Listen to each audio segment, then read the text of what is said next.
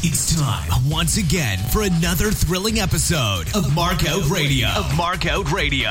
For the next hour, sit back, pull the stick out of your ass, and enjoy. Be warned though, smarks and internet know-it-alls will be offended, annoyed, and generally pissed off at what's about to happen to your ear holes. You've been warned. Now, Markout Radio.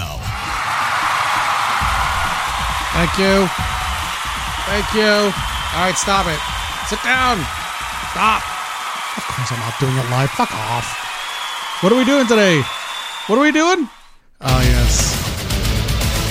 WCW. Monday Nitro. Holy shit. It's getting better. Marginally. We're getting there. We're about to cross over the hump.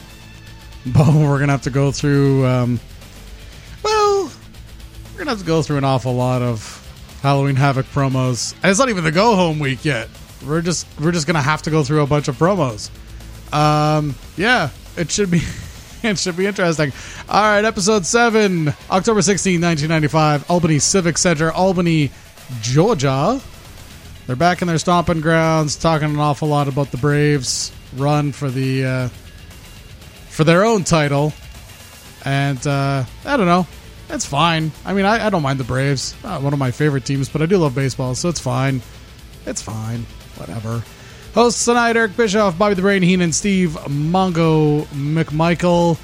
Um, the wide shots of this venue need to stop. It makes it look like an indie show. There is a gigantic gap between the stadium seating, like the rink seating, and then the floor seating, where they've got lights going down in there that all say Monday Nitro, but the problem is that it still looks even even though the lights are there filling the space with something, it still looks like a shit um, house show. We have no idea how many people are actually there because of course um, you can find a lot of things, but you can't always find everything. Even though they're a publicly traded company, even though all those other things uh, are going on, you you you do start struggle sometimes to do that. Now, the Albany Civic Center can hold for things like Disney on Ice or basketball.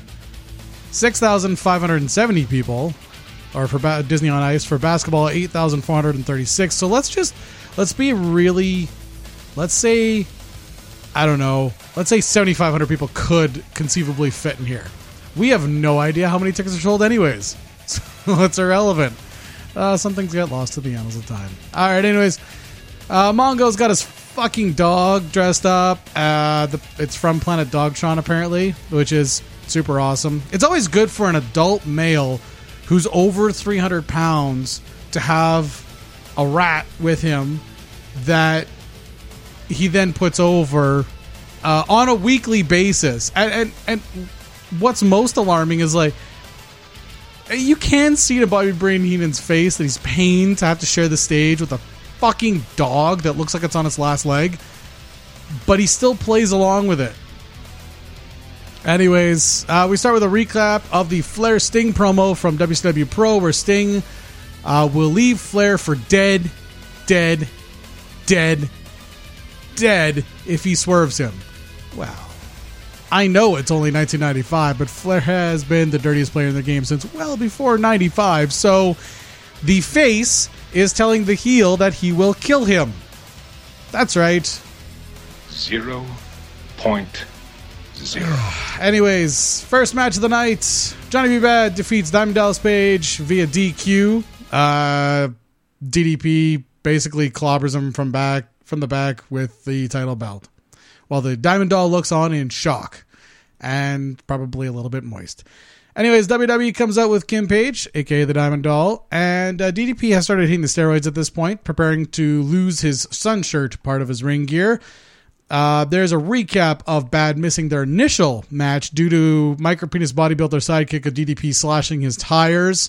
Um, Johnny B. Bad still with the goddamn frisbee gimmick, which you know isn't terrible for house shows, but on live TV it's a little bit much.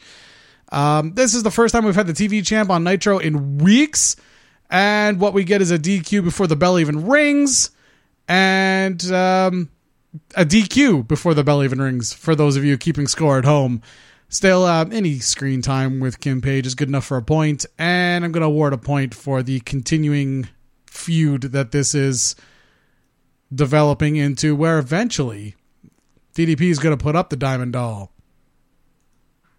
And I'm not going to spoil that for you. That you can look that up if you need to. Anyways, uh, so of course DDP retains the title. Like I said, two out of five for that sucker. After this, we got a Halloween Havoc monster truck promo. The man becomes the monster, then the monster becomes the man. Jesus. Chris Benoit defeats Eddie Guerrero after that in 8 minutes 36 seconds. I gave that one 2.5 out of 5. Uh, Benoit's ring gear. This is his in ring return after being out of North American wrestling for the last two years. He's been wrestling in Japan. Um, his his physique looks fantastic, but he had a serious case of back knee from all the steroids he was on in Japan.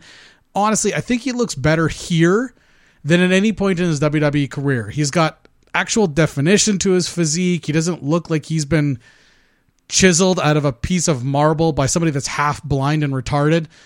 Um, I understand that he's quote unquote only 220 pounds at 5'10 at this point, but like it it looks good like it is. It did not need to go to the crazy place it went and then allegedly the crazier place that it went. Anyways, the announce team puts over this match hard, and we're finally starting to see some longer matches on live TV with less filler bullshit. Uh, Post match, Bischoff announces the creation of the cruiserweight division. So that's going to be something interesting that comes up. Um, I know that a lot of people will give Eric Bischoff shit, including me. I love it. It's kind of like a hobby. But uh, the cruiserweight division is by far his, between that and the NWO. Uh, he made his he made his knuckles, his bones. What the fuck do you even call that? He made a name worth actually having by having these two things actually happen under his watch. How much of this was allegedly his doing? I don't know because of course if Bischoff is good at anything that he learned from his buddy Hogan, it's putting himself over hard. In ring, Mean Gene puts over the hotline, which he was getting 75% of the income from, and most of the revelations he was discussing here were either so kayfabe that they never made it, they never made it actually to, they were never actually happening, or they were just full of shit. Sullivan and Giant come out afterwards for an in ring promo with Gene. I'm going to summarize it for you, but you guys feel free to go to the network and watch it if you want to. Sullivan is evil.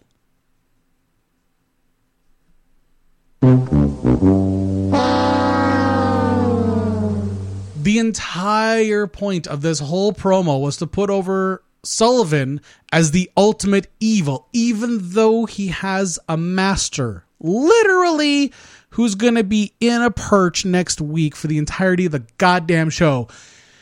Anyways, um, then the WCW also gets to do with this a complete redo of the Andre Gene spot where the Giant puts his hand over Gene Okerlund's face. This is awesome because they get to essentially say fuck you to the WWF, but they're still not at war yet. So fucking chill out, all right? You are a big Mark. All right. Um, here's the problem. I, I love, love, love when people give Sullivan props for being a booking genius.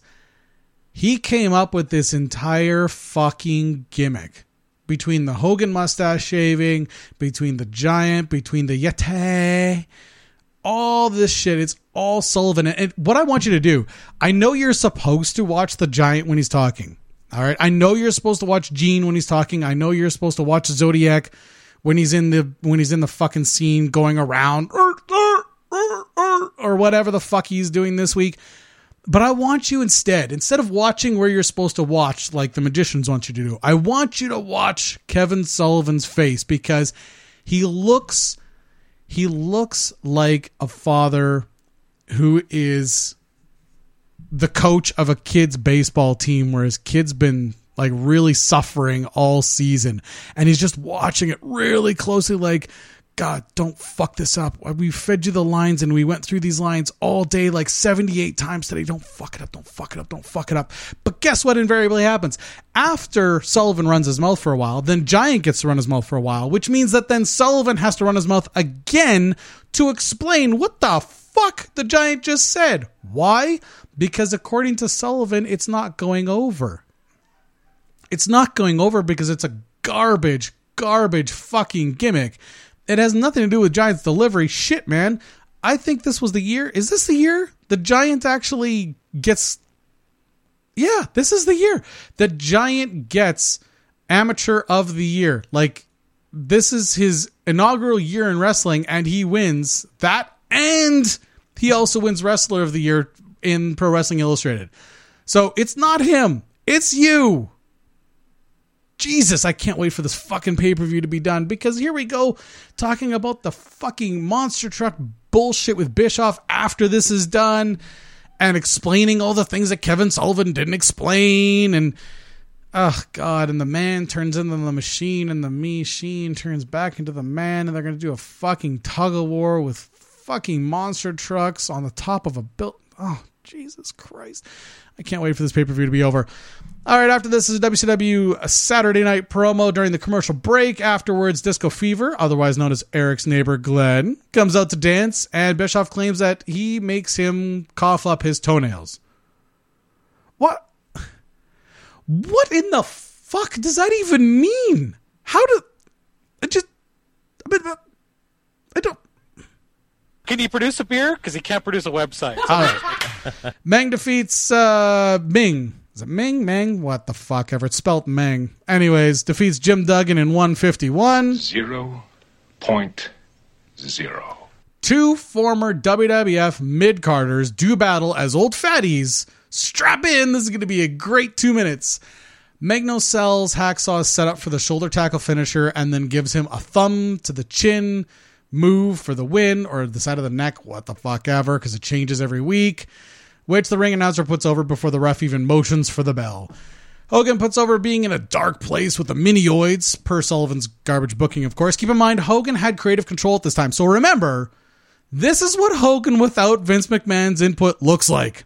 More sideways shots at WWE and Vince specifically, but again, we're not at war yet.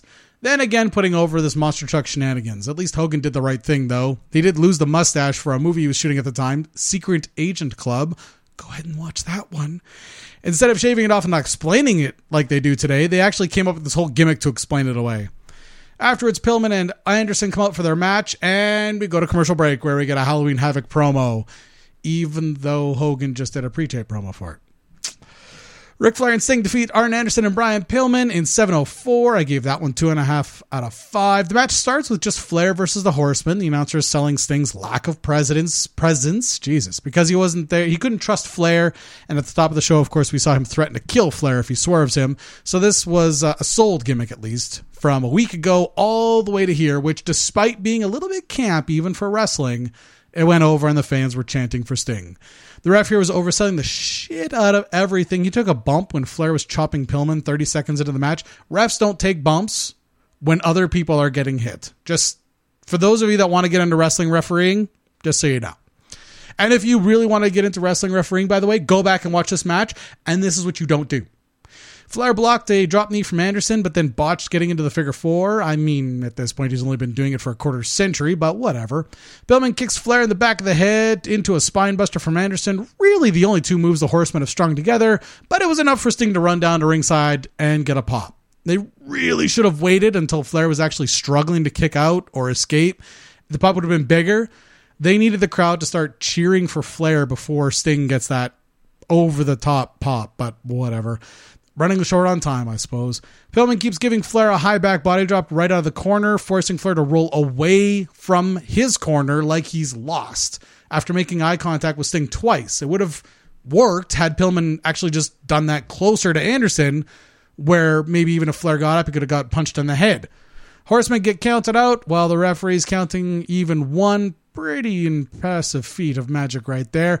After the commercial break, we get back to a post match promo with Gene hosting a Sting Flair Love Fest and a high five party. Overall, post match, it did what it was supposed to do and got a great response from the crowd. Bischoff then says they're going to hook up. Oh, Jesus Christ. And we're done with the show for the week. Jesus, death dancing Christ. All right, listen, kids. Next week is the go home, so strap in. Here we go. Well, that was an abortion of a show. Should the mood take you, check out markoutradio.com and leave a comment. You can also find links there to our Facebook, Twitter, YouTube, and Stitcher channels. You can even leave a voice